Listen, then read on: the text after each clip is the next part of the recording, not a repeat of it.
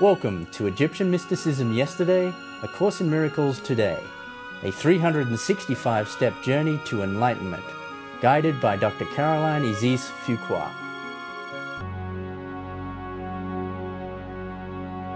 Step 173 I recently found myself at a red light behind a car which bore a bumper sticker that read, If God is your co pilot, you are sitting in the wrong seat.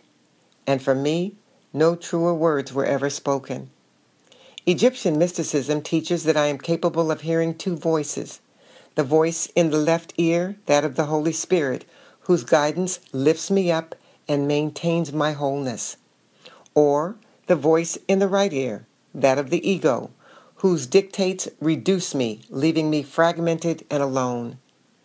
I choose to stand with and be guided by the voice for God as I sit confidently and securely in the seat designated for the co pilot.